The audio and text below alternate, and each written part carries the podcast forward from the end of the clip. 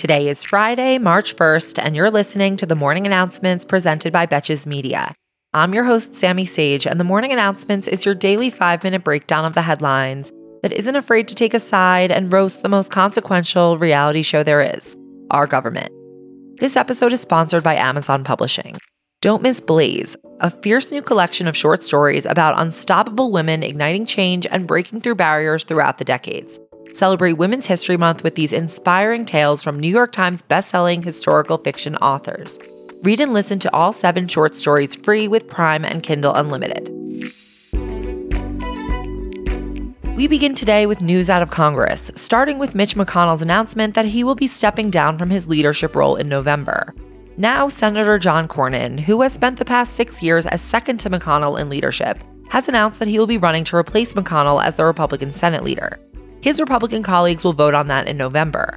And I will editorialize that it can definitely get worse than Cornyn, who is not a moderate at all, but he was at least a participant in negotiating Congress's gun safety bill last year, as well as the Chips and Science Act to fund tech development, these two moves earned him the label of, quote, anti Trump, anti gun from Texas Attorney General Ken Paxton.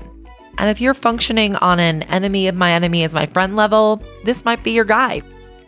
Also in the Senate yesterday, Republicans were led by Mississippi Senator Cindy Hyde Smith in blocking a bill that had just been proposed by Democrat Tammy Duckworth, which sought to protect access to IVF following Alabama's state Supreme Court ruling.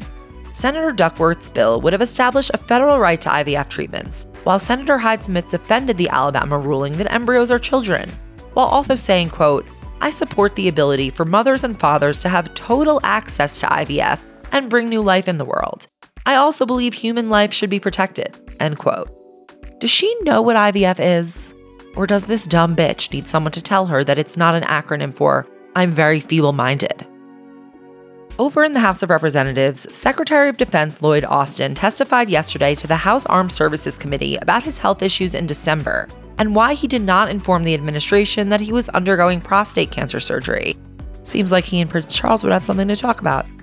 Secretary Austin admitted that he, quote, did not handle it right, but clarified that there was never a break in command, though they messed up in not notifying senior leaders, like, say, the president. Which brings us to President Joe, who signed an executive order this week with the goal of protecting the personal data of Americans, including our biometrics, finances, geolocations, and health records, from being accessed or weaponized by, quote, countries of concern, specifically Russia or China. The executive order provides authority to the DOJ and other federal agencies to take action to protect the large scale transfer of Americans' personal data without limiting legitimate commerce around data. In the same vein, the Biden administration also announced that they will be investigating how Chinese manufactured smart cars may pose a data security risk to their American drivers. To get more specific, intelligence officials are concerned that certain features, including driver's assistance, could be used to spy on Americans or to implement cyber attacks, with Commerce Secretary Gina Raimondo calling them essentially, quote, smartphones on wheels. In other words, they can pose a national security risk the way any internet connected device could. Just remind me for a second who is that 81 year old running circles around the rest of the government on his internet savvy again?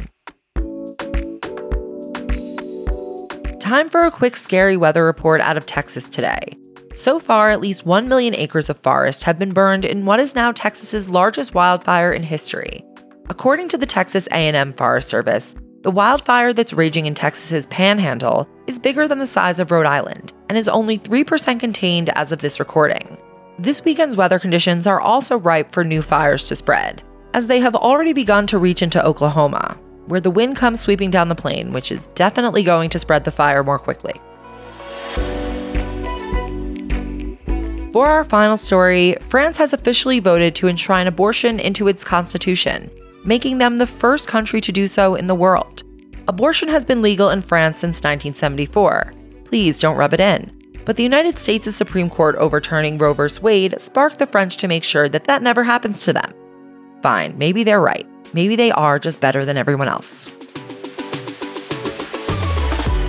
Thank you for listening to the morning announcements presented by Betches Media. And thanks again to our sponsor, Amazon Publishing.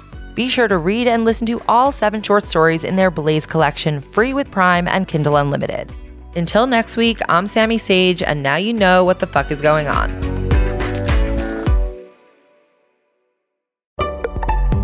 Betches.